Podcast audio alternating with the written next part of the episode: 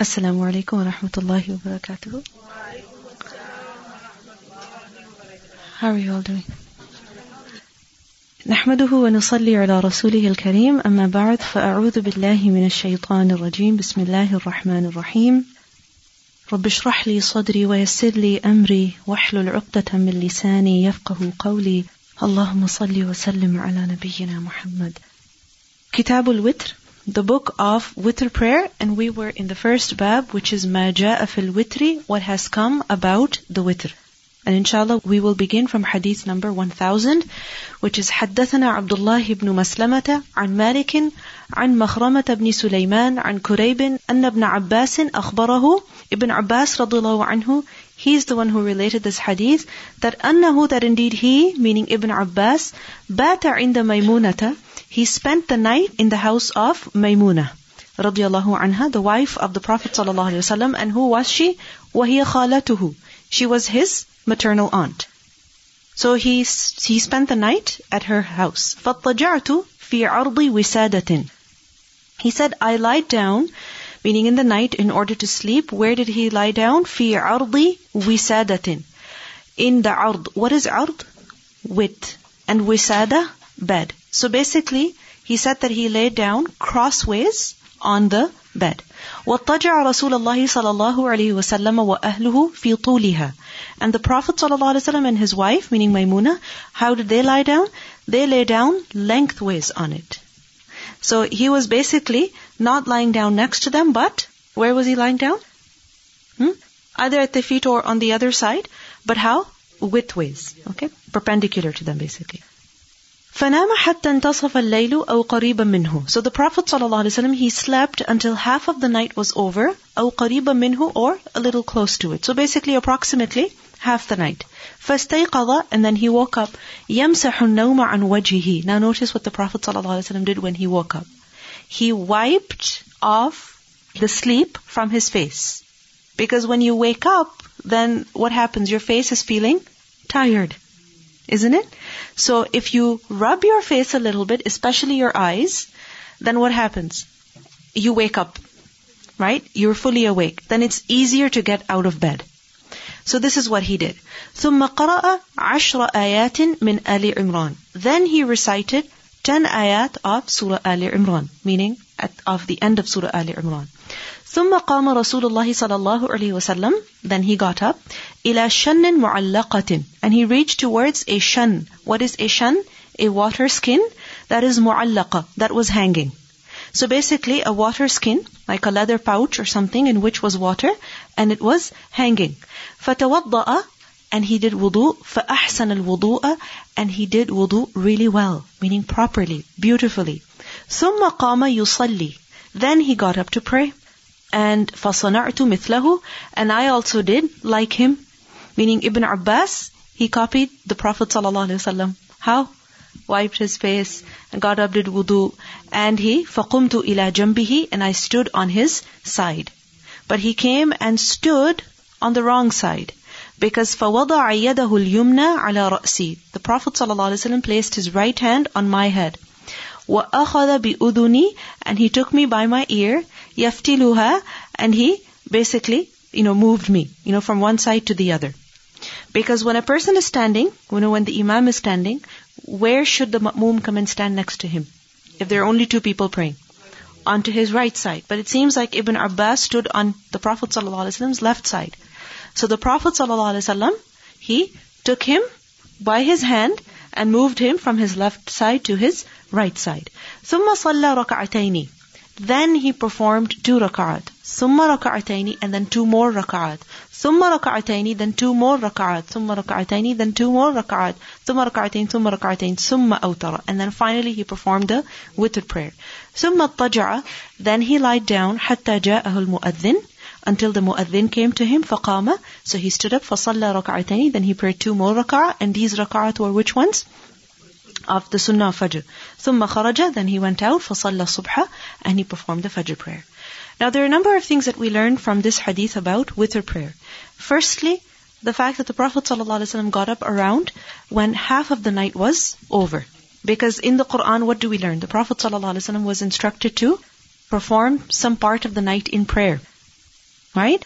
نصفه أو انقص منه قليلا ورتل القرآن ترتيلا so نصفه half of the night أو انقص منه قليلا right أو زد عليه so either increase that half or reduce it so approximately half and how many rak'at did he pray ثم صلى ركعتين ثم ركعتين ثم ركعتين ثم ركعتين ثم ركعتين ثم ركعتين How many? Twelve. Twelve rak'at in sets of two. So basically six taslim. Alright, six taslim. In sets of two, how many? Twelve rak'at in total. And he ended with one rak'ah witr. How come the Prophet ﷺ performed 12 rak'at? I mean, 13. Because remember that 8 rak'at was his usual routine. Alright? In sets of 2. So 2 rak'at. Alright? A total of 8. How many taslims? 4. And then after that he performed witr. Alright? And that witr would sometimes be 1 rak'ah. And sometimes 3 rak'at. So if you add 3 rak'at to 8, how many is that? 11. Hmm? And sometimes more than that also. Sometimes 5 witr also. So, and remember that in hadith, what do we learn? That the Prophet ﷺ, when he would perform his witr, the last rak'ah, Surah Al-Ikhlas, second last rak'ah, Surah Al-Kafirun, and the third last rak'ah, which surah? Surah Al-A'la. So, eight was his habit. And on top of that, witr, one, three, five, as many as he wished. So over here we see that the Prophet ﷺ performed a total of 13 rak'at. حدثنا يحيى بن سليمان قال حدثني ابن وهب قال أخبرني عمرو أن عبد الرحمن بن القاسم حدثه عن أبيه عن عبد الله بن عمر قال قال النبي صلى الله عليه وسلم He said that the Prophet صلى الله عليه وسلم said صلاة الليل the night prayer is مثنى مثنى two two meaning in sets of two after every two rak'ah say the taslim فإذا أردت أن تنصرف then when you intend to end the prayer فاركع ركعة then perform one rak'ah توتر لك ما صليت it will make odd for you whatever that you have prayed meaning pray as much as you want in sets of two and when you want to conclude your night prayer then pray one rak'ah of witr قال القاسم ورأينا أناسا Qasim said and we have seen people منذ أدركنا since we have reached puberty okay أدركنا إدراك is to perceive right so the age of perception meaning since since we reached puberty, we have seen people you, yutiruna bithalath. They perform witr with three rak'at. Meaning instead of one rakat witr, they perform three rakat witr as a habit. Wa inna kullan lawasir. He said that all of this is wasir, meaning it's possible. Arju Allah yakuna bishay'in minhu hubas. I hope that there is no harm in it. Meaning all is good. You can pray one rakat witr, you can pray three rakat witr. حدثنا أبو اليماني قال أخبرنا شعيب عن الزهري عن عروة أن عائشة أخبرته أن رسول الله صلى الله عليه وسلم كان يصلي. She said that the Prophet صلى الله عليه وسلم used to pray إحدى عشرة ركعة. He used to perform 11 ركعات. كانت تلك صلاته. This used to be his prayer meaning his night prayer. تعني بالليل. She meant in the night. How many ركعات? 11 فَيَسْجُدُ السَّجْدَةَ مِنْ ذَلِكَ Then he would stay in sajda in that. Meaning how long would his sujood be in these rak'at, in this night prayer? قَدْرَ As much as مَا يَقْرَأُ أَحَدُكُمْ As one of you reads خَمْسِينَ آيَةً 50 ayat. قَبْلَ أَن يَرْفَعْ رَأْسَهُ Before he would lift up his head. How long would his sajda be? As much time as it would take an average person to recite 50 ayat. So the qiyam was long, the sujood was long. And remember earlier we learned that the length of his ruku' would be the same as the length of his sujood. Hmm? وَيَرْكَعُ رَكْعَتَيْنِ قَبْلَ صَلَاةِ الْفَجْرِ And he would perform two rak'ah before the Fajr prayer. ثُمَّ يَضْطَجِعُ عَلَى شِقِّهِ الْأَيْمَنِ then he would lie down on his right side حتى يأتيه المؤذن للصلاة until the muaddin would come to him for prayer meaning for the Fajr prayer. So from this hadith, what do we learn about the witr prayer? We learn about the number of rak'at, alright? And secondly, we also see that the way in which the Prophet ﷺ performed the night prayer, which was that the sujood was long also. Bab Sa'at al-Witri, the time of the witr prayer. Meaning when should a person perform witr prayer? Should it be right after Isha, before a person goes to sleep at night, or, you know, that he should pray Isha, go to sleep, and then wake up in the night, and then pray? What is best? Remember that witr prayer is one of the greatest acts of worship. Because it is a conclusion of your night prayer. Right? Or it is a conclusion of your daily prayers. Okay? If a person is performing the tahajjud, then the witr would be the conclusion of his night prayer. And if he is not performing tahajjud, then it would be completion of his daily prayers. Right?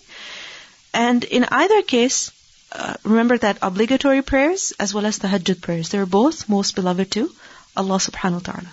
So the conclusion of them with witr, definitely this is something most beloved to Allah and it's an act of worship that draws a servant close to Allah. So it should be given attention. Now when should a person perform the witr prayer? There's variety in this. There's a lot of room in this.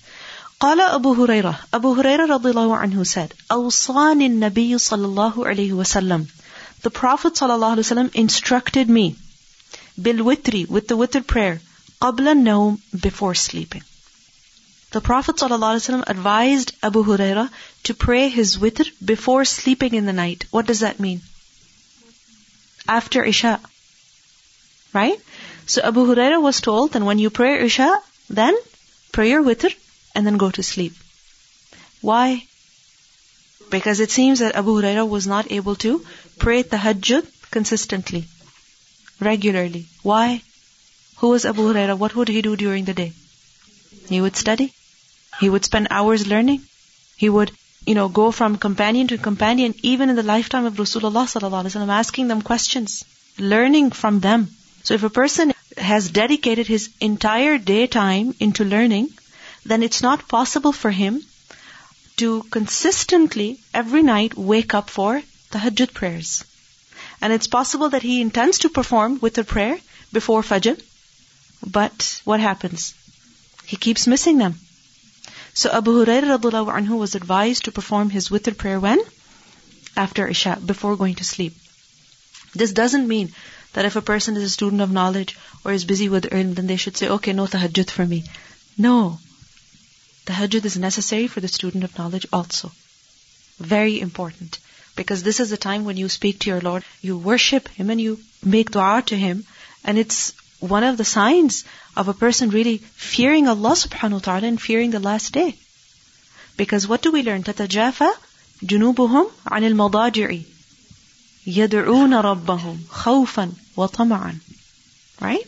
So, or in Surah Al-Zumar also we learn أمن هو قانت آناء الليل ساجدا وقائما يحذر الآخرة ويرجو رحمة ربه And then قل هل يستوي الذين يعلمون والذين لا يعلمون So it's the sign of people who know their Lord, who know the deen, that they will spend some time of the night in prayer.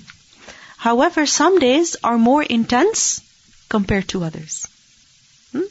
Some days are more difficult compared to others. Some parts of your life are also such that you're not able to consistently get up. You know, for instance, if a woman is engaged in learning, you know, full time, and then she also has full-time housework. And then also little children. So if a third of the night she's spending in prayer, when will she sleep? She won't be able to fulfill her, her obligations. So remember, tahajjud is not fard. It is highly recommended, but it's not fard. Right? So this is the reason why if a person is not able to get up for witr in the night, then what should they do? They should perform witr before going to sleep and get out of this guilt. Alright? Because what happens is that uh, at certain times you don't pray your witr, you tell yourself, I'm going to get up in the night and pray my witr. What happens? You don't even get up and you're feeling guilty. So perform your witr on time and sleep. After Isha prayer, you just pray your sunnah and then follow follow that by witr and that's it. One, three, five, how many ever you want. I, either way is fine. In a hadith, we learned that the Prophet ﷺ said, Allah has prescribed for you a prayer by which He may increase your reward, which is witr. And Allah has enjoined it for you during the time between Isha until dawn begins. So the time of witr is between Isha and Fajr. Anytime, whenever it is most easy for a person, most convenient for him. And this hadith is in Tirmidhi and it's an authentic hadith. Now, there is a question. Is it better to offer witr prayer at the beginning of its time or is it better to delay it? Meaning, is it better to perform witr prayer after Isha before sleeping or is it better to perform witr, you know, after waking up from sleep? After waking up from sleep, definitely that is better. The sunnah indicates that if a person thinks he will be able to get up at the end of the night, it is better to delay it. Because prayer at the end of the night is better and it is witnessed by the angels. But if a person fears that he will not be able to get up at the end of the night, then what should he do? He should pray witr before going to sleep. The Prophet ﷺ said, Whoever fears that he will not get up at the end of the night, let him pray witr at the beginning of the night. But whoever thinks that he will be able to get up at the end of the night, then let him pray witr at the end of the night. For prayer at the end of the night is witnessed by the angels and it is better. This is a hadith in Muslim. So depending on your situation. حدثنا أبو النعمان قال حدثنا حماد بن زيد قال حدثنا أنس بن سيرين قال قلت لابن عمر He said, I said to Ibn Umar, أرأيت الركعتين قبل صلاة الغداة أطيل فيهما القراءة he said, I asked Ibn Umar that what do you think about the two rak'at before the Fajr prayer? Should the recitation in them be long? Meaning the two sunnah? Should I make them long? فقال he said, كان النبي صلى الله عليه وسلم يصلي من الليل مثنى مثنى. He said the Prophet ﷺ used to pray the night prayers in two rak'at units, meaning in sets of two. وَيُوتِرُ بِرَكْعَةٍ And he would do the witr with one rak'ah. And then وَيُصَلِّ الرَّكْعَتَيْنِ قَبْلَ صَلَاةِ غَدَاتِ He would pray two rak'ah before the morning prayer, meaning the sunnah. وَكَأَنَّ الْأَذَانَ بِأُذُنَيْهِ And he would pray those two rak'at while the adhan would be echoing in his ears, meaning the adhan would be going on. So what does that indicate? قَالَ حَمَّادٌ أَيْ سُرْعَةً Hammad said that he performed it quickly. So what's the answer to his question? That these two rakat don't make them long. Okay? Perform them quickly. And in this hadith, what do we learn about witr prayer? What do we learn about witr prayer from this hadith? It was done just before the Fajr adhan. And it is also said that witr may be performed right until before Fajr, and even when the adhan is going on. That is also permissible. Because remember that at the time of the Prophet ﷺ, Fajr adhan would be given twice. The first adhan would be before the actual time began for Fajr. And why was that given? This was the adhan of Bilal anhu, early. Why? So that those who are performing the night prayer, they can conclude their prayer, they can perform their witr. And those who are sleeping can get up and get ready for Fajr. And those who are intending to fast and having their suhoor, they should quickly finish their meal. حدثنا عمر بن حفص قال حدثنا أبي قال حدثنا الأعمش قال حدثني مسلم عن مسروق عن عائشة قالت she said كل الليل أوتر رسول الله صلى الله عليه وسلم She said every night the Prophet صلى الله عليه وسلم used to perform witr وانتهى وتره إلى السحر and the latest intaha meaning the maximum that he would delay his witr would be at what time إلى السحر meaning right until the time of sahur meaning right before Fajr. So witr can be performed up until this point. Now we learned earlier that what if a person was not able to perform his witr? What if he woke up at this time? Then what will he do? If he has the time to perform witr before Fajr, he may do so. But if he does not have the time, then when will he perform his witr? In the morning, in the daytime. باب إيقاظ النبي صلى الله عليه وسلم أهله بالوتر the Prophet ﷺ waking up his family for the witr prayer. Why? تعاونوا على البر والتقوى. Cooperate with each other in doing good. So if you're already awake and somebody is sleeping and they need to do witr, so you can wake them up. حدثنا مسدد قال حدثنا يحيى قال حدثنا هشام قال حدثني أبي عن عائشة قالت she said كان النبي صلى الله عليه وسلم يصلي She said that the Prophet صلى الله عليه وسلم would be performing the prayer وأنا راقدة and I would be sleeping وتحسبهم أيقاظا وهم رقود You would think that they're awake, but they were actually ruqud, sleeping. Hmm? So, أنا راقدة. I used to be sleeping. معترضة على فراشه. Lying across his bed. فإذا أراد أن يوتر Then when he would intend to perform his witr, أيقظني. He would wake me up. فأوترت. So then I would also perform my witr. It's interesting how the Prophet ﷺ would wake her up just for witr and not for the entire night prayer. Whereas he would be performing the nafil. He would be performing tahajjud. Imagine he's praying and she's sleeping. And he would not wake her up for tahajjud. He would just wake her up for witr. Why? Wasn't she in need of ajr?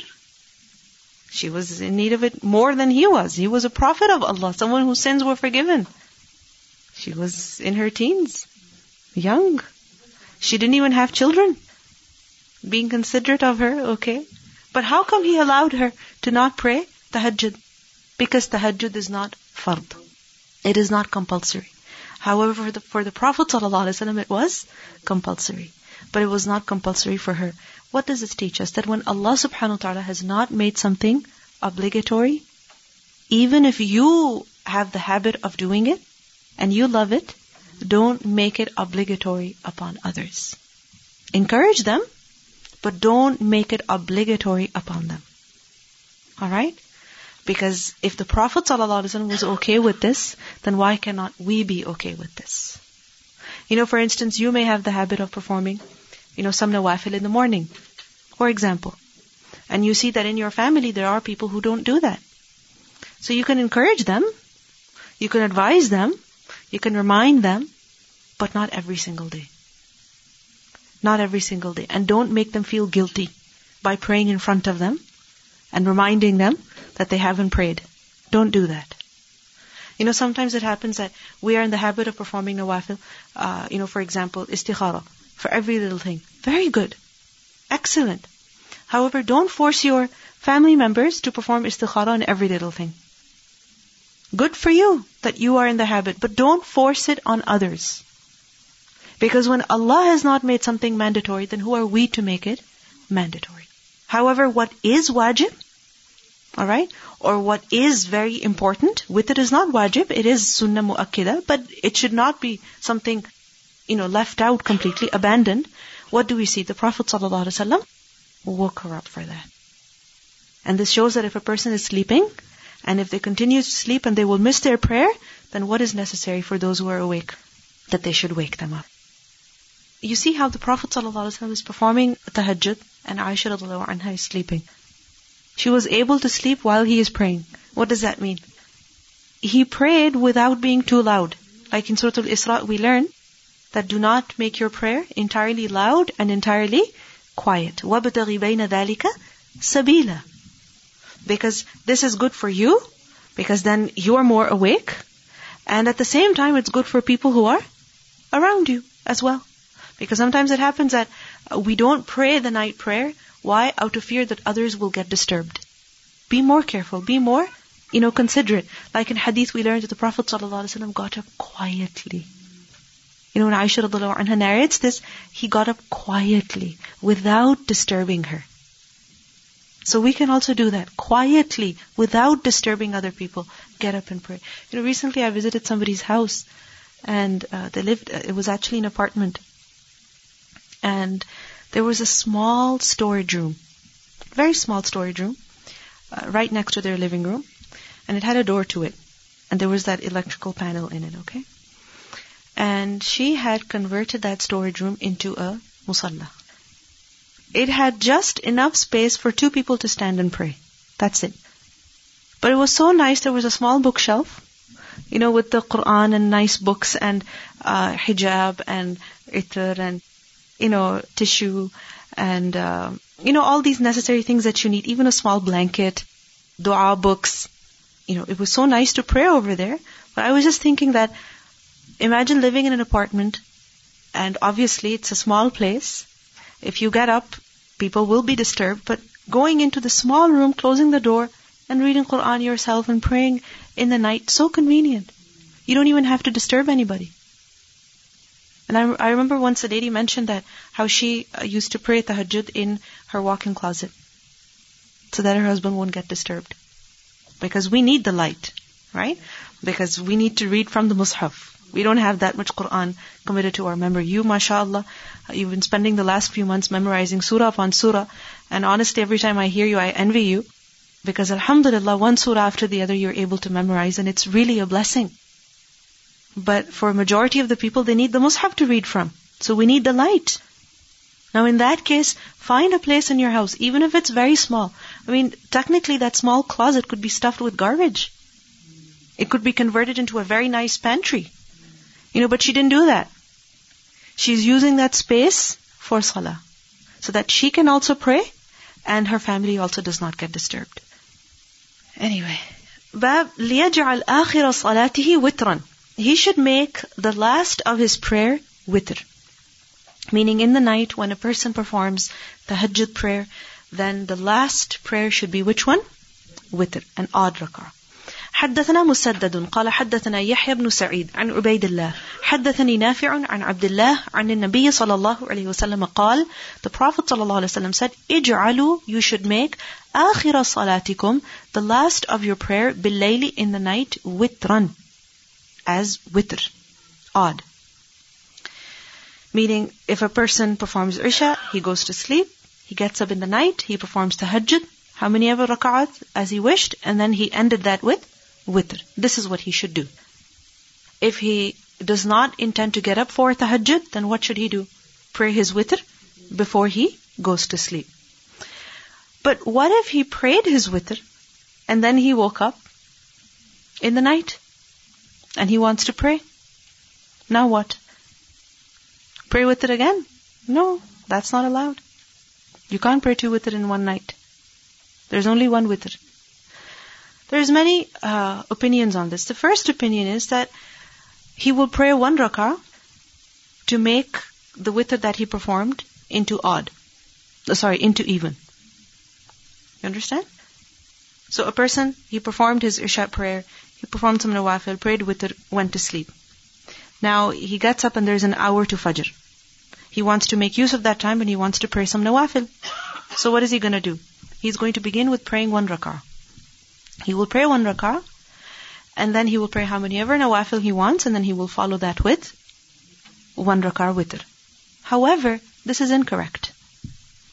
As common as it is, as famous as this is, it is incorrect. Many people do this in the month of Ramadan. That they will pray witr with the imam, and they will pray one more rak'ah. Alright? And then they will go pray their tahajjud and then follow that with one witr. This is incorrect. Why? Because First of all, there is a gap between the witr and the extra rak'ah that you're praying to make that witr even. There's a gap. What is that gap? you you slept, you ate, you know, you spoke. There's a long passage of time, so you can't do that. You should not do that. How can you perform a rak'ah and then join it with the previous to make it two? That doesn't make sense. Right?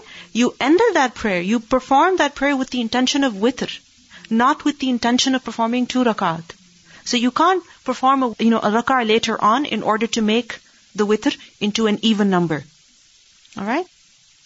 And if a person were to do that, then what is he doing? He is performing three witrs in one night. And this is something that is khilaf sunnah. Okay, so there's another opinion, which is that he will perform his tahajjud, how many ever rakat he wants, and then he will follow that with witr. But then he's praying two witrs. And that is also not right because the Prophet ﷺ said that there should not be two witr in one night. It's khilaf sunnah. So what's the third option? That he will pray his rak'at in sets of two. Okay, he will pray his tahajjud two, two, two, and there is no need of performing witr again. You understand? Now you might say, but the Prophet ﷺ said, "Ij'alu akhira salatikum bil-layli. But this does not mean that do not pray after witr. The Prophet ﷺ did not say, do not pray after witr. He just said, make your last salah witr. Alright? But that was last because that's what you intended. You didn't know that you were going to get up and pray. Now you got up and you got a chance to pray, so you pray. And there's no need to perform another witr again. And we see that the Prophet ﷺ also performed salah after witr. A hadith in Muslim, which tells us that Aisha anha, she was asked about the witr of the Prophet ﷺ, and she said, we used to prepare his siwak and his water for wudu. And then Allah would cause him to wake up at any time he willed at night. He would use the miswak, he would do wudu, and he would pray nine rakat, in which he would not sit except in the eighth. When he would remember Allah, glorify Him, and make dua. Then he would get up without saying the salam and pray the ninth rak'ah. And ninth is the witr. Then he would sit down and again remember Allah, glorify Him and make dua. So basically tashahhud. And then he would say a salam that we would hear. So this was his night prayer. But she said, then he would pray two rak'ah after that while sitting down. So he would perform his witr, he would end his salah, and then while sitting down, what would he do? Perform two more.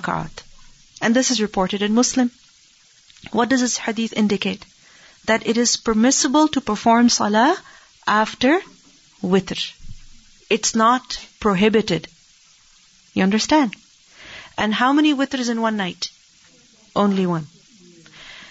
Imam an-Nawawi said that the correct view is that the Prophet ﷺ performed these two rakat after witr sitting down to demonstrate that it is permissible to pray after witr. And to demonstrate that it is permissible to offer nafil prayers sitting down. Because imagine nine rakat standing. Obviously you would be tired. But then what happens? There's still time for fajr. And you prayed your witr. You can't check the clock, right? During your salah. And you think, okay, there's 15 minutes left. I think I can perform my, you know, salah in this time. But then when you finish your witr, you see there's still seven minutes.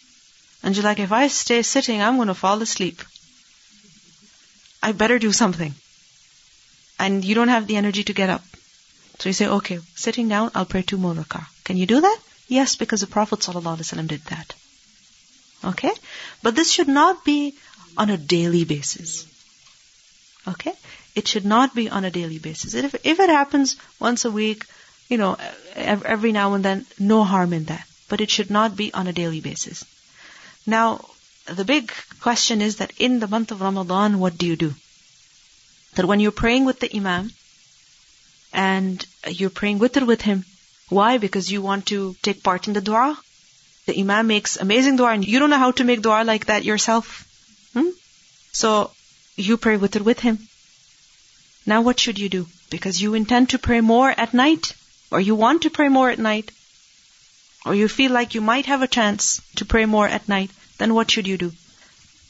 And you join him with the witr, and when they finish the salam, you get up and make one more rakah. Yeah.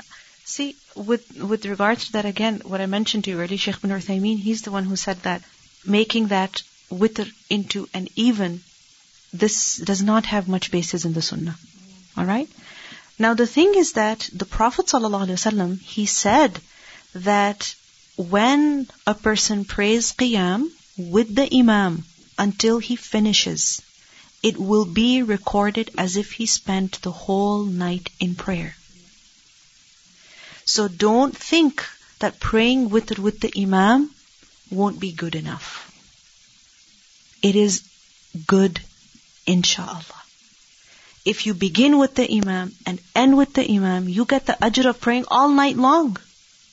So don't impose hardship on yourself by praying more when going home and praying more on getting up. If you have the capacity, go ahead. But if it means you will be sleeping less and your family will be suffering during the day, then please don't impose that hardship on them. Alright? Or that because of this you won't be able to fulfill your obligations, then don't do that. Praying with the Imam, witr, inshallah you get the whole ajr of, you know, of praying all night long. But many people, what do they do? They don't pray the witr with the Imam. They just sit. And when they go home, maybe they'll pray or maybe they'll just sleep. So you're missing out on reward. Alright? Yes.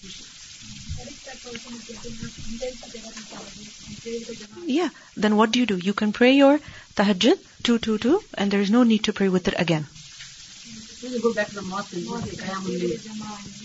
Yeah, then you can pray qiyam either by yourself or in jama'ah and there is no need to repeat the witr.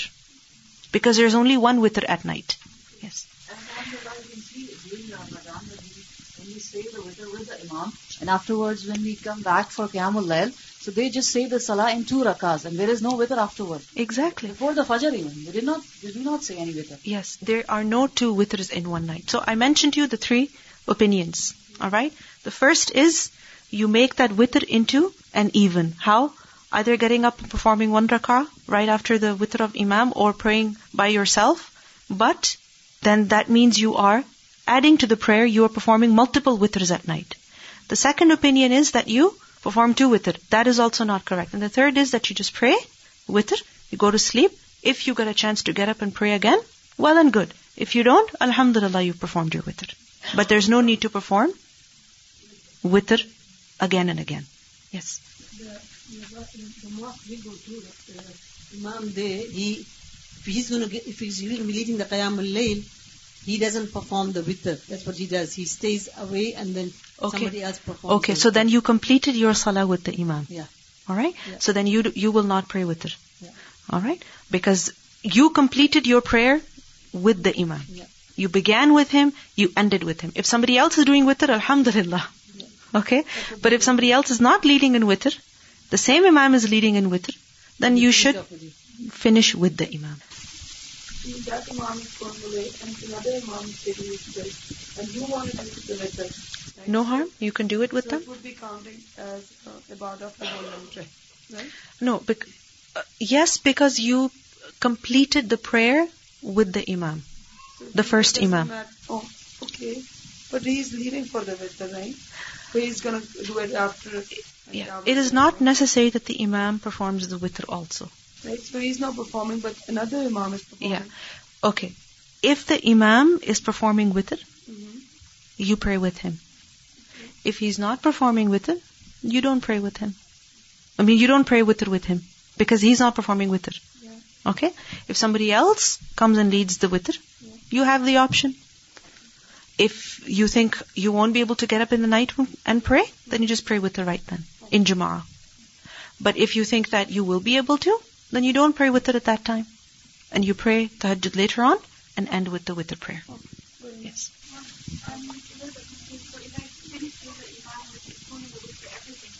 Home and I came back and then with the different Imam, and he because he didn't do his witr at the uh, the first salah that we have done in the masjid.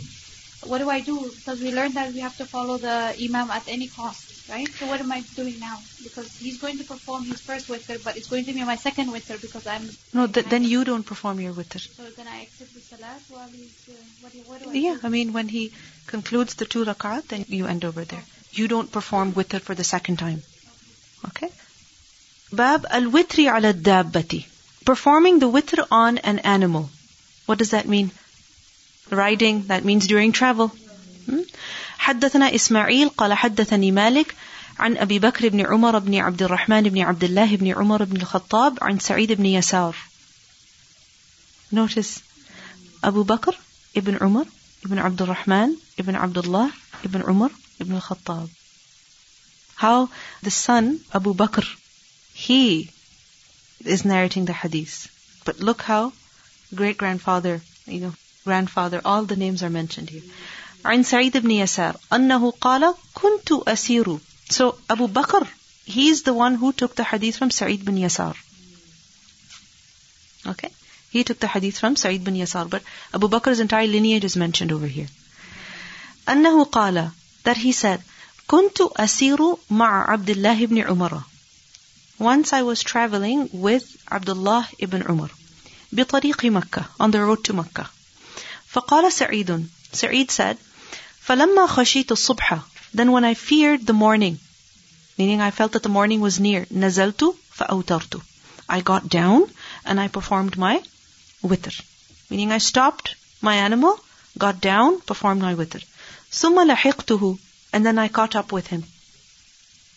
Because you see, a group of people are traveling. Each is on his animal. So Abdullah ibn Umar, he was on his animal and he kept going. While Sa'id bin Yasar, what did he do? He stopped, got off his animal, performed his witr. And then he got up, he got back on his animal and caught up with Abdullah ibn Umar. فقال عبد الله ibn Umar أين كنت? Where were you? فقلت خشيت الصبح. I said, I was afraid about the morning that it was going to enter. فنزلت فأوترت. So I got down and I performed my witr. فقال عبد الله عبد الله بن عمر said أليس لك في رسول الله صلى الله عليه وسلم أسوة حسنة Is there not for you in the messenger of Allah an excellent example? فقلت بلى والله I said of course by Allah قال فإن رسول الله صلى الله عليه وسلم كان يوتر على البعير He said indeed the messenger of Allah صلى الله عليه وسلم would perform witr on his camel. So it does not matter if the animal is facing the Qibla or not, if your car or if your plane is going in the direction of the Qibla or not, you can perform witr on your vehicle, on your means of transportation. Alright? What does this show? Okay, its importance and that witr is not like fard prayer. It's not wajib. It is sunnah mu'akkida. And this is the case at home and also when a person is traveling. How many prayers are obligatory? Five. Alright? And the best prayer after fard prayer is Salatul Layl, which should be concluded with witr.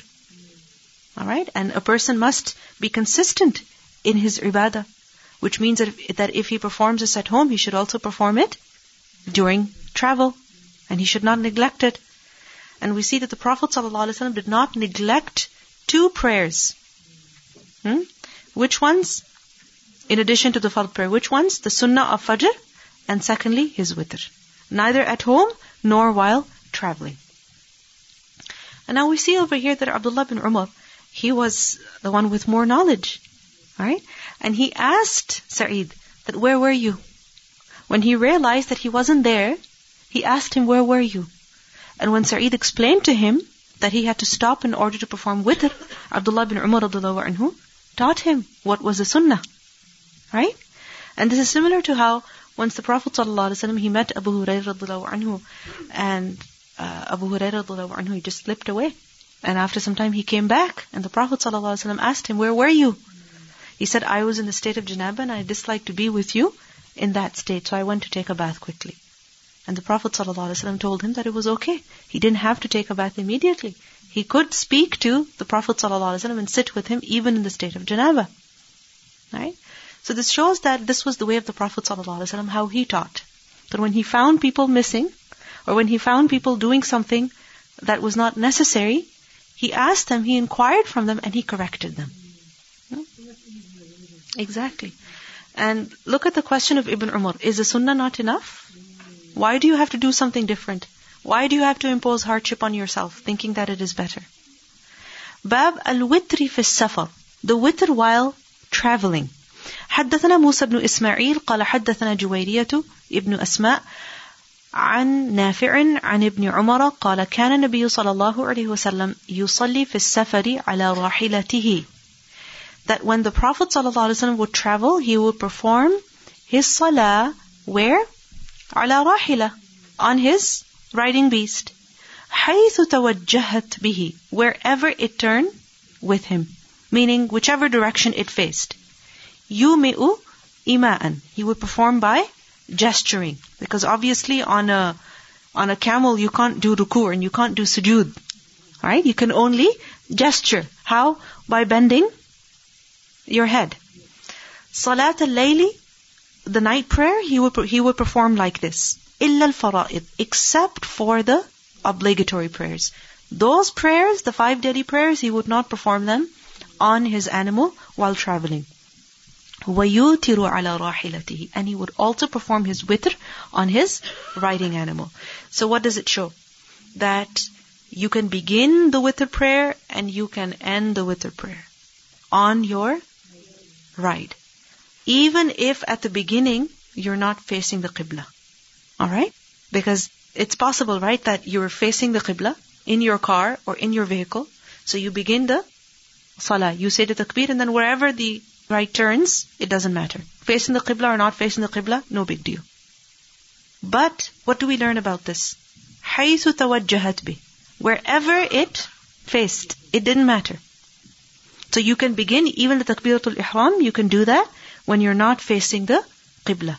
But this is with respect to nafil prayer and the witr prayer. Sunnah, alright? But not fard prayer. Fard prayer. What do you have to do about that? You have to face the Qibla and you have to get off the vehicle. Right? Unless it's a case of darura, extreme necessity, where a person is not able to get off. Like for example, the fuqaha say that if it's raining, alright, or it's flooded, the ground is flooded, then in that case you will pray on your animal. Now these days what happens? Snow. If you get off and pray, where will you pray? On the snow? You'll freeze. So you can pray in the car. Or for instance, there's no time at all. Or in the sense that the train is not going to stop, the plane is not going to land for you, the bus is not going to stop for you, you're in the middle of the highway, you can't stop the car, and if you wait until you can stop, then you will miss your prayer. So in that case, in extreme need, you will pray in your vehicle.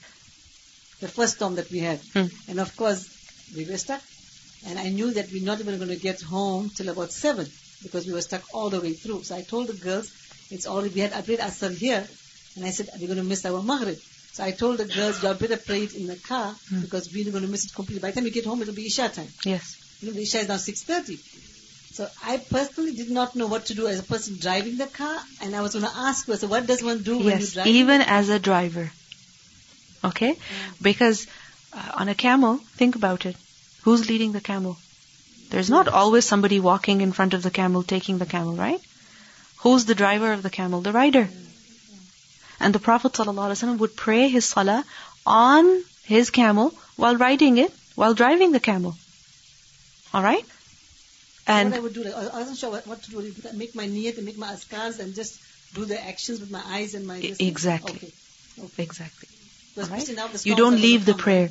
You don't delay it. Okay. Okay? I told the girls in the car, Yeah. I, my personally, I didn't know what to do. I said, I'm reading it all, but I don't know whether it's accepted or not accepted Yeah. or what to do. Yeah. So you practice some nafil prayer while driving. I've done that. Okay? So that uh, may Allah keep you safe. But in case you are ever in a situation where you have to pray your fard while driving, you cannot stop. You know, the other day somebody mentioned to me, it's a 12 minute drive from their work to their home, and it took them two hours. Two hours it took them. Imagine 12 minute drive turned into two hours. So, if a person is ever in a situation like this, and the prayer, especially these days, I mean, Dhuhr, Asr, Maghrib are literally back to back. So you could miss multiple salawat like this. And you can't do that. So you have to pray wherever you are, in whatever condition you're in. Okay? I remember when we first studied the Salah remember we did the Prophet used to read uh, the two rakats for traveling on his camel. Yeah, so Yeah. you can perform nafil easily. No harm Fard, you should get off and pray properly. But if you're not able to, you're not able to, then you will pray riding. And that means even driving. I mean, you will do فَاتَّقُوا اللَّهَ مَسْتَطَعْتُمْ You will fear Allah and observe His commands as much as you are able to do so. باب القنوت قبل الركوع وبعده the qunut before ruku' and after it. Now with the prayer, in that is also qunut, dua. Now when are you supposed to make that dua? Before ruku' or after ruku'? Either way is correct. Okay? So this means that you finish your recitation. So for example, Surah Al-Ikhlas, last rak'ah. Alright? And then before going down into ruku', you make your dua qunut. You can do that and then go into ruku. Or you conclude your recitation, go into ruku, get up from ruku, and then make your dua. Alright? Either way is correct. And this is with respect to qunut of witr and qunut nazila. Alright? What is qunut nazila? Inshallah, I'll get there. Okay. But remember that qunut of witr is best after ruku' because that is what is reported more. Most of the ahadith indicate that it is best to do it after ruku' but if you do it before ruku' that's also fine. Yes. I just wanted to ask, uh, like in Sunnah and Nawafil, we are allowed to hold the mushaf and read from it. In Witr also, if we want to read some du'as and kunut, we You can do. put- Yes. We can read from something. Yes. Now, qunut, according to the definition of the fuqaha, is the name of a dua which is offered during prayer at a specific point while standing. Because what does qunut literally mean? To stand still. Right? So qunut is the dua which is made during the salah. When? While standing. Now while standing, this can be before ruku and also after ruku. Because in either case, what are you doing? You're standing. It's not the dua that you make in ruku. It's not the dua that you make in sujood, in tashahhud. Which one is it? The one that you do in your qunut, meaning in your standing. Now, this is to be done in witr. Alright? This is called qunut of witr. There's another qunut which is qunut nazila. What does nazila mean? Nazala, to descend. We learned this earlier in Sifatul Salah. Right? Which is that when a calamity has befallen the Muslims, when Muslims are suffering from a calamity, then what happens? It is prescribed to say qunut in salah, and this is fard salah as well, alright, uh, in a standing position. And this dua is basically against the enemy, right? So, so that the calamity is removed. And this qunut nazila should be observed in the last rak'ah of the fard prayer. So for example, if it's fajr, then the second rak'ah. If it's dhuhr, fourth rak'ah. Alright? So the last rak'ah of the fard prayer. And it may be done for all five prayers. Alright? Meaning in one day, qunut nazila may be, may be performed five times even, depending on the calamity. And the Prophet ﷺ at one occasion, he performed qunut in fajr for a whole month. So this is also a sunnah of Rasulullah sallallahu alaihi wasallam. But remember that in either case, kunut is being performed in standing position. Now, is there a specific wording for kunut witr? Yes, there is. There is a dua that the Prophet ﷺ taught. In fact, there is multiple wordings of it. With respect to kunut nazila, there are no specific words because the Prophet ﷺ prayed, you know, by mentioning the names of the tribes who were enemy to the Muslims, as you will learn, inshallah. So whatever is most needed, most relevant, the person may say that in his dua. حدثنا مسدد قال حدثنا حماد بن زيد عن أيوب عن محمد قال سئل أنس أنس رضي الله عنه was asked أقنت النبي صلى الله عليه وسلم في الصبح Did the Prophet صلى الله عليه وسلم observe قنوت dua in the subh, meaning in the fajr prayer? قال نعم, he said yes. فقيل له, it was said to him, أو قنت أ did و and قنت he did قنوت قبل الركوع before the ركوع قال بعد الركوع يسيرا he said after ركوع for a time meaning for some time he did qunut after ruku'. So what does that indicate? Both the Prophet ﷺ did before ruku' as well as after ruku'. حدثنا مسدد قال حدثنا عبد الواحد قال حدثنا عاصم قال سألت أنس بن مالك عن القنوت He said, I asked Anas bin Malik about qunut. فقال, he said, قد كان القنوت. Qunut used to be done. قلت قبل الركوع. He said, before ركوع أو بعده or after it. قال قبله. He said, before the ركوع. قال فإن فلانا أخبرني عنك أنك قلت بعد الركوع. He said, so and so said that you said that qunut is supposed to be after ركوع. فقال كذب. He said he lied. إنما قنت رسول الله صلى الله عليه وسلم بعد الركوع شهرا. The Prophet صلى الله عليه وسلم did qunut after rukur for a month. أراه كان بعث قوما يقال لهم القراء He said that this was because the Prophet ﷺ sent a group of people who were called the Qurra. Qurra. Why were they called Qurra? the reciters. Imagine those Sahaba who were known as the reciters of the Quran. Just imagine a group of them. Zuha Asab'ina, numbering about 70 rajulan, men, ila qawmin min al-mushrikeen. To a group of the mushrikeen that were duna ulaik, that were less than them. So imagine 70 qurra are being sent with some mushrikeen who were less than them. وكان بينهم وبين رسول الله صلى الله عليه وسلم عهد and there was a treaty between them and the Messenger of Allah sallallahu alaihi wasallam. And these people, these mushrikeen, when they came, they showed that they were Muslim and they were interested in Islam. And that's the reason why the Prophet sallallahu alaihi wasallam sent 70 companions with them so that they would teach them. But these people had not actually embraced Islam. And what happened? They attacked those 70 companions, those qurra, and they killed them. فَقَنَتَ رَسُولُ اللَّهِ صَلَى اللَّهُ عَلَيْهِ وسلم شَهْرًا So the Prophet صلى الله عليه وسلم did qunut for an entire month. يَدْعُو عَلَيْهِمْ And he would make dua against them. Now which qunut is this?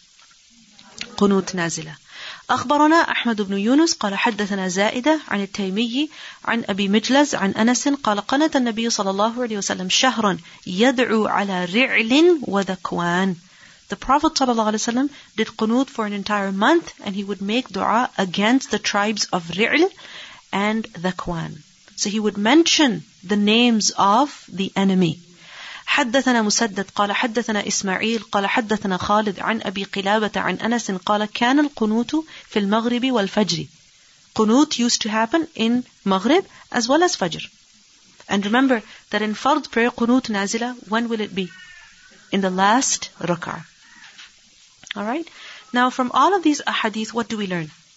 Qunut maybe before ruku' as well as after. Either way is fine. Right? Because both are mentioned in the sunnah. Alright. Now, in qunut, remember, raising of the hands is also reported in a sahih hadith in Al-Bayhaqi and that Ibn Umar and that hadith is authentic. And how is it that the hands should be raised? The scholar said that a person should raise his hands to his chest level and not raise them very much. Okay? Chest level. Meaning don't cover your face with it. Raise your hands up to chest level. Okay? Just as, you know, you're holding your hands on your chest in your qiyam. Okay? Likewise, hold your hands in dua at the level of the chest. Okay? And he should spread his palms and hold them facing towards the sky. Alright? You should also raise your hands during dua. Now, one question is dua of qunut. If a person does not know the dua, or he wants to make dua, you know, some other dua, for example, qunut nazil, and he wants to make dua, you know, against the evil of the enemy, but he doesn't know it. Can he read from a book, from a paper, during the salah? Yes, he can. Because remember that witr prayer is not a fard prayer. It's sunnah mu'akkida. Alright? And in nafil prayer, is it permissible to read Quran from the mushaf? Yes. So likewise, in witr prayer, can you read the dua from a book? Yes, you can. Or can you read, you know, more du'as from a book or from a piece of paper? Yes, you can do that. Okay? You can do that in your nafil prayer. It is permissible. However, if you have memorized it, once you know it, then what should you do? Read it from your memory. Why? Exactly, you will have more focus. Now, what is the dua for qunut? There's two versions. One is in At-Tirmidhi we learn the Prophet ﷺ taught the dua. Ali radiallahu anhu said that the Prophet ﷺ used to say at the end of witr, Allahumma inni a'udhu bi ridaka min sakhatik wa bi mu'afatika min uqubatik wa a'udhu bika mink la uhsi thana'an alayk anta kama athnayta ala nafsik. O Allah, I seek refuge in your pleasure from your anger and in your forgiveness from your punishment. I cannot praise you enough. You are as you have praised yourself. And there's another dua which is a more famous one. اللهم اهدني فيمن هديت وعافني فيمن عافيت وتولني فيمن توليت وبارك لي فيما أعطيت وقني شر ما قضيت إنك تقضي ولا يقضى عليك وإنه لا يذل من واليت ولا يعز من عاديت تباركت ربنا وتعاليت And this is reported in both Abu Dawud as well as An-Nasa'i and it has been authenticated by Shaykh Albani. So in this dua, what are we asking Allah subhanahu wa ta'ala? Allahumma hdini fi man hadait. That, oh Allah, guide me fi man hadait. Amongst those whom you have guided. Meaning just as you have guided others, guide me also. You're asking Allah for hidayah. Which kind of hidayah? Hidayah of irshad, of ilm, and hidayah of tawfiq, of amal. You're asking Allah for both. And you're saying, Allahumma hadini fi man hadait. What does it mean? That, oh Allah, just as you have guided others, you gave them ilm, hmm? you gave them tawfiq, guide me also. Make me amongst them.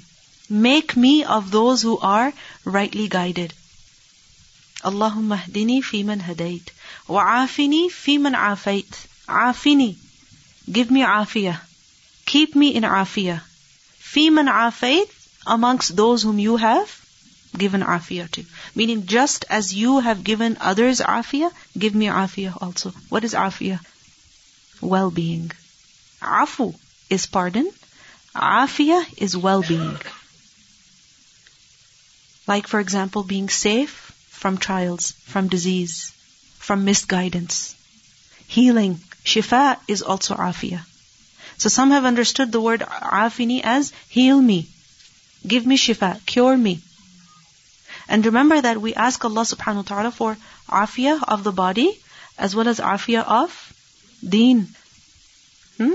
That keep my body healthy and safe, keep my circumstances safe, and also grant me healing against the diseases of the heart.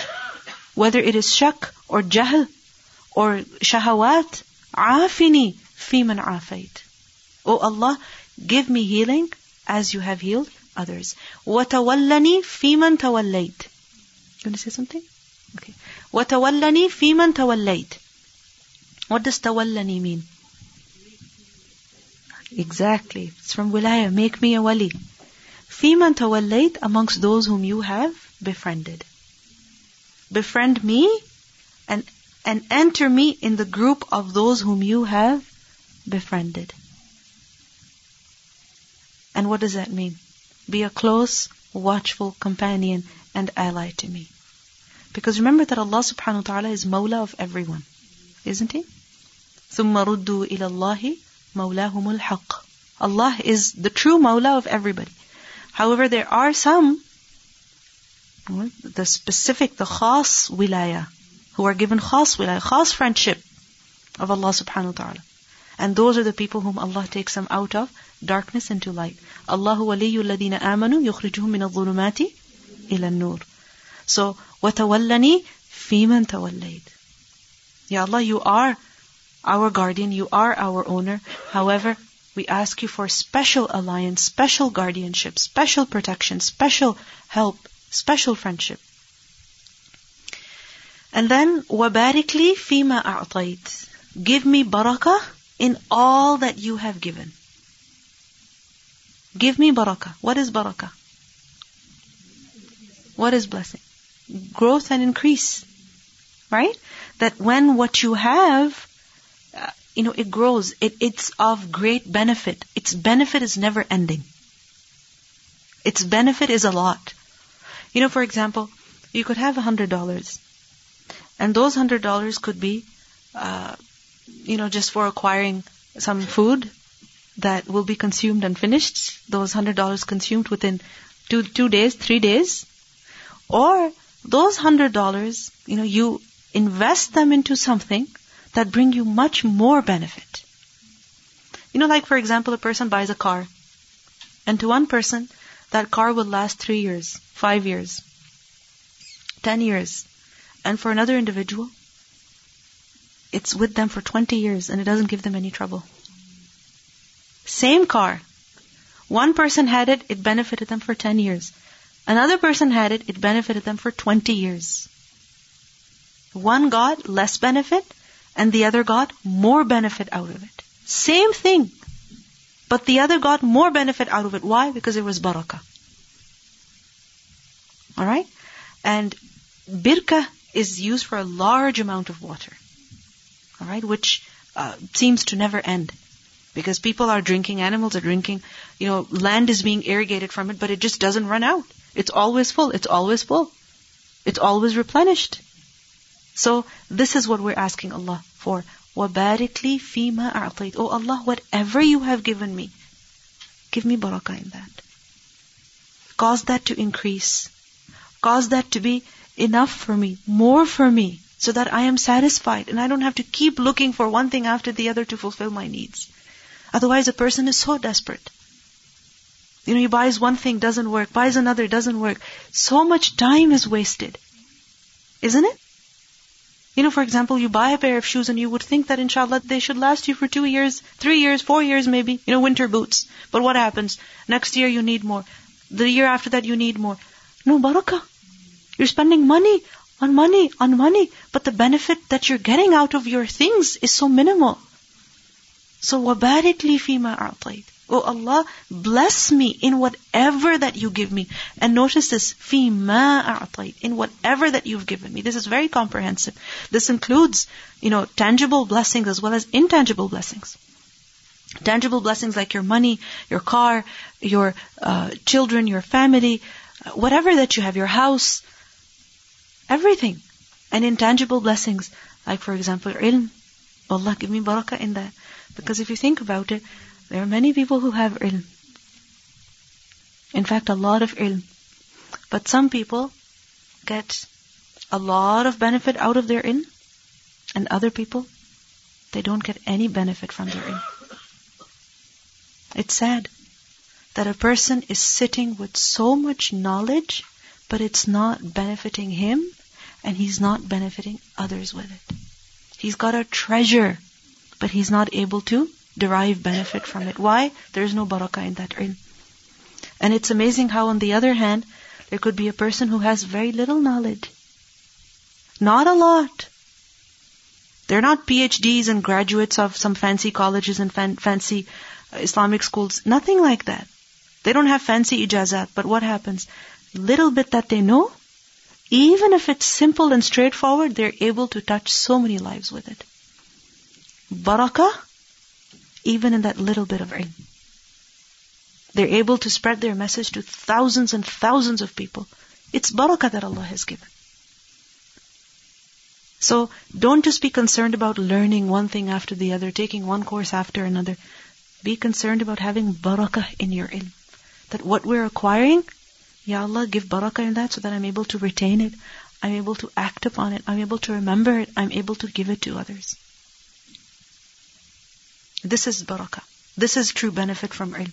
Remember that hadith? Uh, three types of land? Hmm? So the water is the same.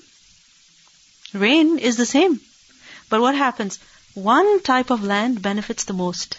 There's barakah there. Why? Because it absorbed the water and it grew something. This is barakah. Quantity doesn't necessarily matter. What matters is barakah, what you do with it. Right? It's the quality. And especially when it comes to ilm, you know, because you're concluding your course, inshallah, within just a couple of days. Um, remember that when you get knowledge, this is a blessing. And we ask Allah for barakah in this blessing. That may this journey never end, journey of learning. And what we are learning, May that be blessed for us so that we can remember it and we can pass it on to others and we can act upon it also. Because it's great misfortune that a person gets ilm and then he sits with it. This is misfortune. This is one of the greatest loss that a person can ever suffer from. He gets a treasure and he sits with it. He's not able to remember it. He's not able to keep that knowledge alive. He's not able to implement it and he's not able to take it on. So remember, a treasure, when you receive it, you must give zakat on it. Because if you don't give zakat on it, then what does it become? A kanz, a hoarded treasure. And that hoarded treasure is a source of punishment for a person in the akhirah.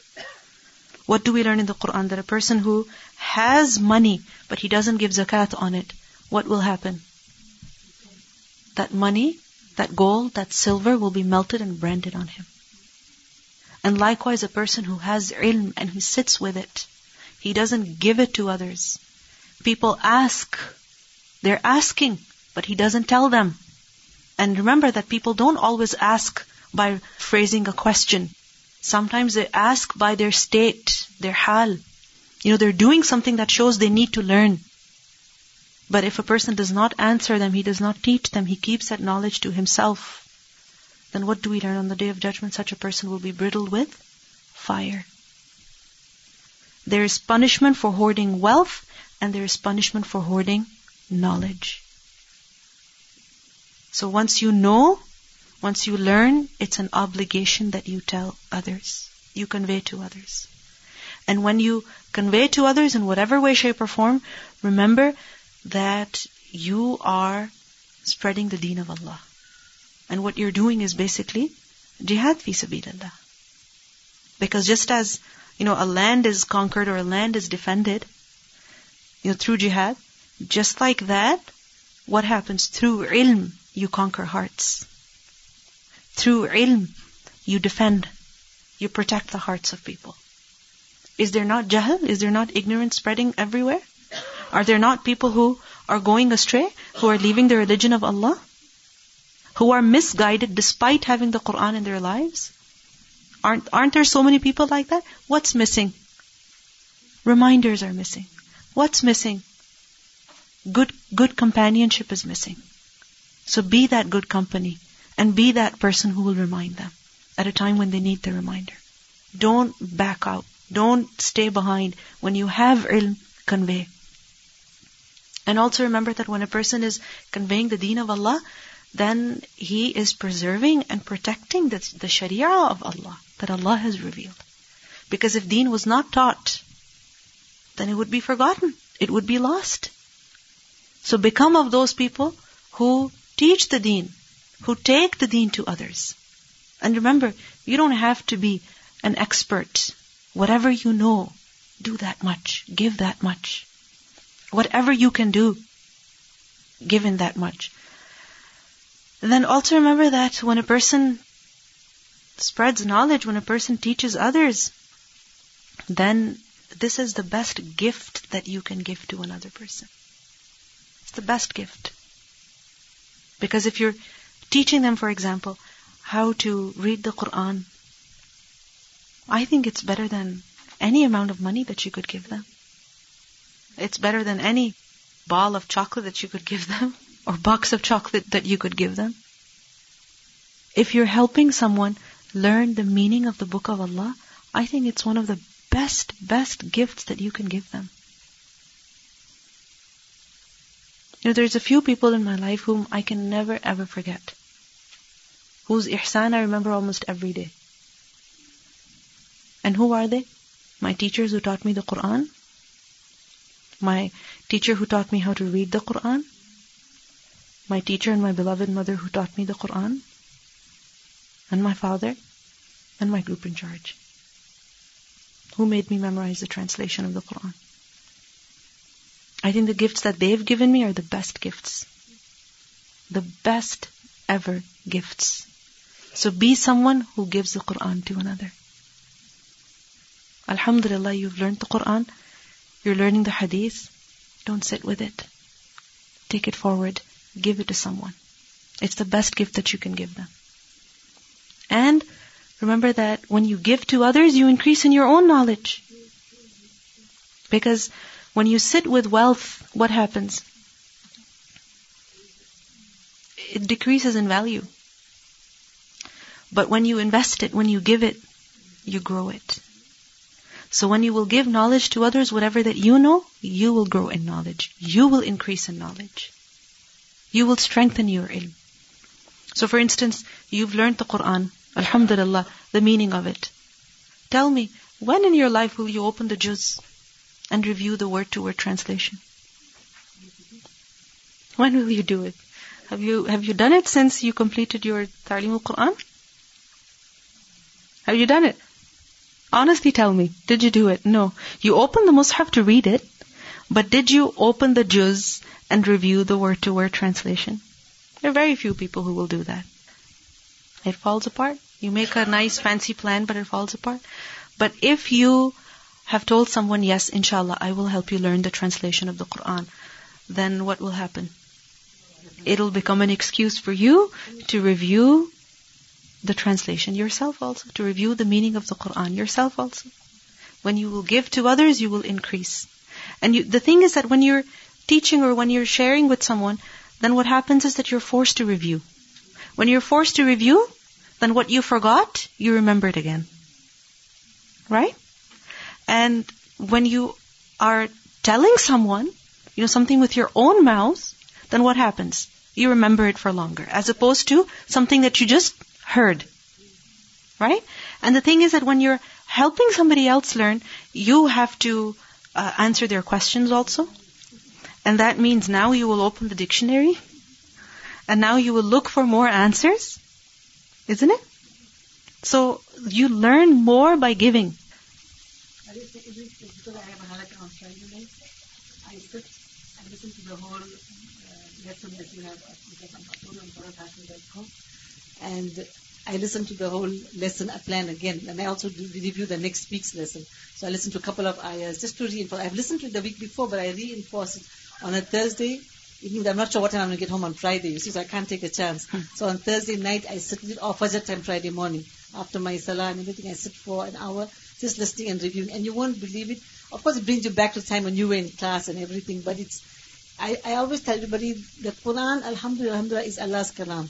And no matter how many times you will listen to the tafsir and the explanation, it will hit you differently every time. Because you may be going through something that day or that week, and here the ayahs will come and they'll explain to you something. Yes. And your heart gets so full. Like I just tell, like as I said, when I was talking to uh, people this weekend, and it's just the fact that when Sheikha told us that this takmeel is on Friday, your heart gets so full, and you say, Ya Allah, it's the it's almost the end.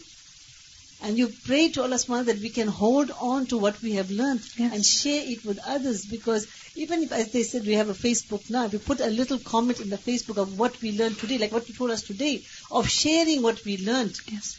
I can't explain to everybody that how I feel so honored that I am here. I feel so honored and blessed that Allah has made it such a way that I am part of this group. And I cannot thank the, not only the teachers but the students. They have been such a good batch, alhamdulillah, alhamdulillah. So committed and so, uh, I can't explain to it, so willing to learn and willing to share with others. That I think, I hope and pray that this will continue for all the batches and all the students that will come. Hmm. And I hope we can be, as I said, the guiding light or actually, actually the, the torch bearers of Islam, inshallah. inshallah. Sure. And the thing is that if a person does not review the Quran, then he will forget it. The Quran will leave him. You know that? This is why it is said that if a person forgets the Quran, he should not say, I forgot it.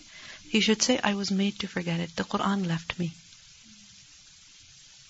It was taken away from me because I did not hold on to it. And how quickly does it leave?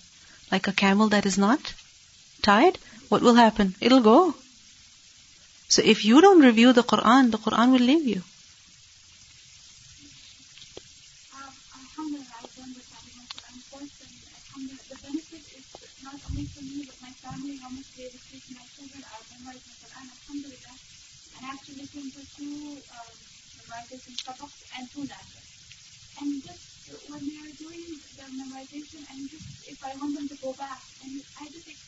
What is happening in the ayah, Wallahi, they come back with so much enthusiasm. Sometimes they look at me and say, why she's explaining to me? But I tell them, this explanation of the the formation of the ayat, how is Allah puts it in, it helps them stick to it. So I will ask them, now this is second portion. What is this second portion happening? This is the first portion and third portion. So just grouping them, it is so much benefit. So not for me that I have benefited from it, that I get goosebumps every single night when I my kids are reading to me just because of my understanding that I have received from here. Alhamdulillah. And my children can see me. I'm so emotional.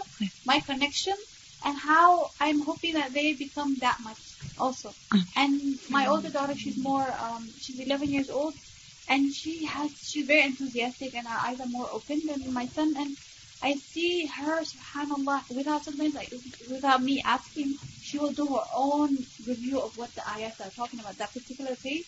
And she, I will ask her, "Do you understand what?" She's like, "Yeah, I have already looked up." What is this ayat? Because just I have emphasized on her to look up what what are you memorizing, Yeah.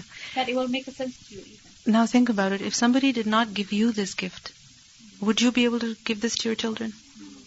You wouldn't be able to.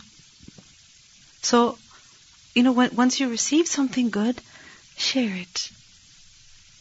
And once you have knowledge and talent and ability, then please don't hold back. Give it. Yes, there are many fears. There are so many things that we don't know of. We've, uh, we are afraid we might make, make mistakes. But if we remain sitting, we are prone to making more mistakes. And this is the reason why we do our best and we make dua to Allah, رَبَّنَا لَا تُؤَاخِذْنَا إِن نَسِينَا أَوْ أَخْطَأْنَا We are human beings. If we forget, if we make a mistake, Ya Allah, you forgive us. So we ask Allah for barakah in everything that He has given us, especially the ilm of deen. وَقِنِي شَرَّ مَا قَضَيْتَ And protect me from the evil that you have decreed. Now remember that whatever Allah has decreed is good. As we learned in belief in Al-Qadr. Now, evil is with respect to the person. So وَقِنِي شَرَّ مَا قَضَيْتَ Anything evil, Ya Allah, protect me from it. إِنَّكَ تَقْضِي وَلَا يُقْضَى عَلَيْكَ Indeed, you decree, while no decree is done against you. So basically, the decision, the power is with you. وَإِنَّهُ لَا يَذِلُّ مَنْ وَالَيْتَ Oh Allah, we ask you because whoever you show loyalty towards will never be humiliated. لا يذل. He will never be humiliated. Who? Man walayta, the one whom you have befriended. So, O Allah, befriend us. Guard us, protect us, save us, help us. وَلَا يَعِزُّ مَنْ عَادَيْتَ And لا يَعِزُّ, he can never get honor. Who? Man عَادَيْتَ, the one whom you have enmity towards. So, O Allah, be our friend. Forgive us our mistakes and don't hate us, don't dislike us. تباركت ربنا وتعاليت Blessed are you, our Lord, وتعاليت and you are exalted above others. تباركت meaning you are blessed, your goodness is unlimited, it encompasses the entire creation, and تعاليت you are high in that as well as in صفات. ولله المثل الأعلى. So this is the dua qunut. If a person knows it, he should make a habit of reading it in witr. And if he does not know it, read it off a book, a paper, in your witr salah until you have memorized it. Because as you see, this is truly an amazing dua. Inshallah, we'll conclude here. I'm sorry I've taken much of your break time. سبحانك اللهم وبحمدك نشهد أن لا إله إلا أنت نستغفرك ونتوب إليك السلام عليكم ورحمة الله وبركاته